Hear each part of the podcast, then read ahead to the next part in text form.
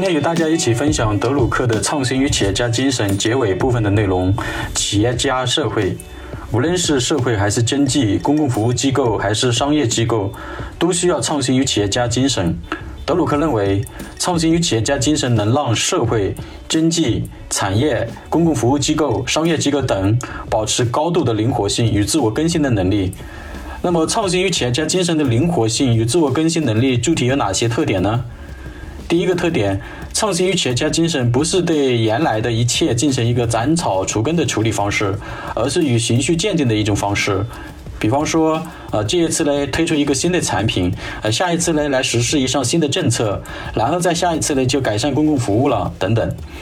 呃，第二个特点呢，就是创新与企业家精神呢，啊，一般没有那种事先的那种刻板的那种规划，啊，更多的呢是专注于每个机会以及市场的需求啊、顾客的需求啊等等。呃，第三个特点的话，就是创新与企业家精神，呃，一般是这种试验性的探索与尝试，而且在这个探索与尝试的过程当中的话，如果没有产生预期的效果的话，也不会出现断层或者放弃，而是还会持续保持创新的态度，有探索的精神。总之的话，创新与企业家精神注重脚踏实地，啊，不会异想天开、好高骛远。相比较通过革命来实现政绩的目的，创新与企业家精神更能为广大的民众带来更多的实惠与福利。创新与企业家精神是有目的、有方向、有控制的实现目标，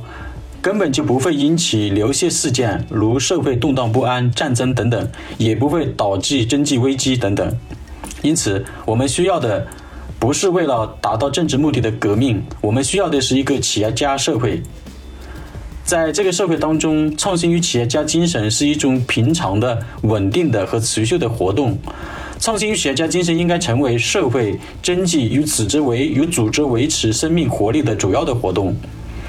所以的话，这就要求所有机构的管理者把创新与企业家精神当作企业和自己工作中的一种正常的、不间断的日常行为和实践。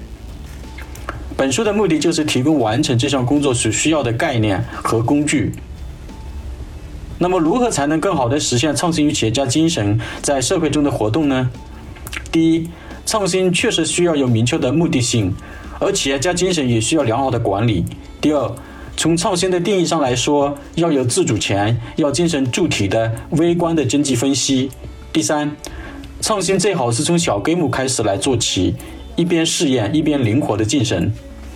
第四，要在具体的事件当中找到创新的机遇，并抓住创新的时机，开展相关具体的有成效的创新活动。另外的话，创新机遇一般不会出现在已经规划好的日常的这种事物当中，呃，相反的话，啊，往往偏离常规的事件当中，反而的话隐藏着创新的机遇。通常的话，这些创新的机遇包括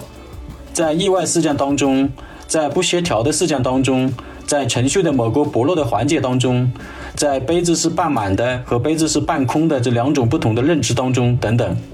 我们都会找到创新的机遇。美国一些地方政府以及欧洲的一些国家，如英国、法国、德国等，非常注重科技创新的推进，甚至出台相关高科技企业的优惠政策，包括税负优惠、融资优惠等等。但是政府对于创新与企业家精神的理解出现了偏差，这是为什么呢？德鲁克认为，如果一个国家只有高科技企业，而没有根植在广博经济中的中科技、低科技和零科技的企业，就好比只有山峰没有山体的山脉一样的。在这种情况下，即便是高科技的人员，也不会在高风险新生的高科技企业来工作的。他们宁愿选择一种现有的、安全的、大省的这种传统企业，或者国家机关谋得一份有保障的工作。如果这样的话，这些所谓的高科技企业就很难吸引到高科技的人才了。没有人才的高科技，又如何发展高科技的企业呢？此外，高科技企业不仅仅需要高科技的人才，同时还需要一大批非科技的人才，如会计、销售人员、职业经理人等等。所以的话，一个经济必须充满着创新者和企业家，他们必须具有企业家理念和企业家的价值观，能够获取新企业所需的风险资金，并充满着创新的活力。另外的话，在企业家社会当中，应该从哪些领域来进行社会创新呢？主要从以下两个领域来开展社会创新。第一个领域就是制定政策以安置剩余的劳动力。剩余的劳动力的数量占比虽然不多，但他们对于社会的稳定、民众的安全产生着重要的影响。例如，美国的汽车工人当中，大约四分之三的剩余劳动力分布在二十多个不同的县市、区域等。这些剩余的劳动力虽然没有受过良好的教育，也没有掌握专业的职业技能等，但是如果未能妥善的安置好这些剩余的劳动力，他们很快就会组织起来游行示威，抗议政府和企业对他们的不管不顾，散布消极的言论，甚至很可能导致社会秩序的混乱不堪等不良后果。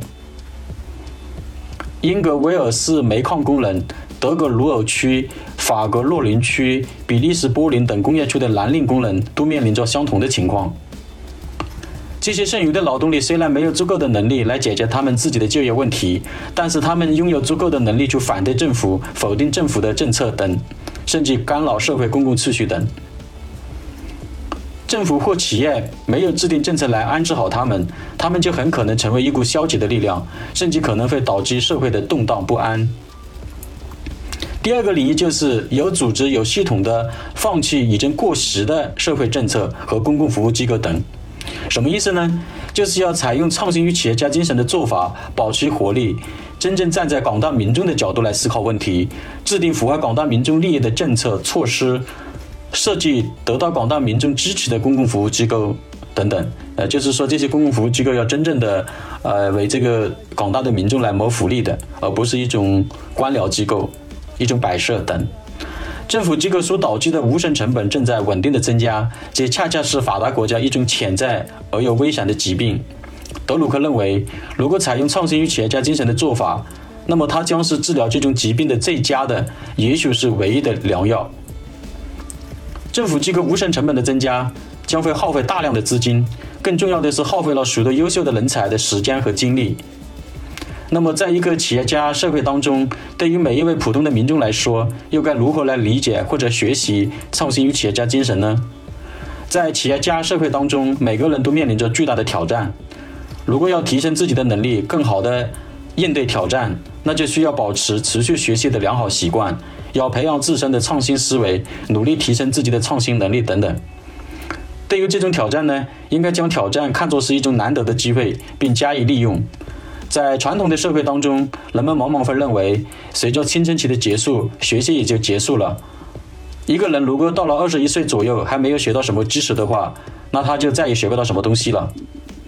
而且通常来说，一个人会把二十一岁前所学到的东西一成不变的在以后的岁月中持续的反复的使用。如果这样的话，就很难适应社会的进步与发展。面对企业对于创新知识的需求，也很难找到相适应的工作。甚至会成为剩余劳动力的可能。所以，无论是对机构还是对个人而言，我们都应该培养灵活应变、持续学、持续持续保持学习的这种良好习惯，培养自己视变化为正常的思考能力，提升自己在变化中找到创新机遇的能力。德鲁克认为，企业家企业家社会的出现可能是历史上一个重要的转折点。自从亚当·斯密1776年出版《国富论》以来。长达将近一个多世纪的自由放任就开始了。到了1873年，席卷全球的经济恐慌终结了这种自由放任，取而代之的是现代福利国家的诞生。一百年以后，众所周知，现在福利国家也走到尽头了。啊，就是现代福利国家这种形式也走到尽头了。尽管在人口老年化、出生率下降的冲击下，现代福利国家也不会马上寿终正寝。然而，只有在企业家经济成功、生产力大幅提高的前提下，现代福利国家才能真正存活下去。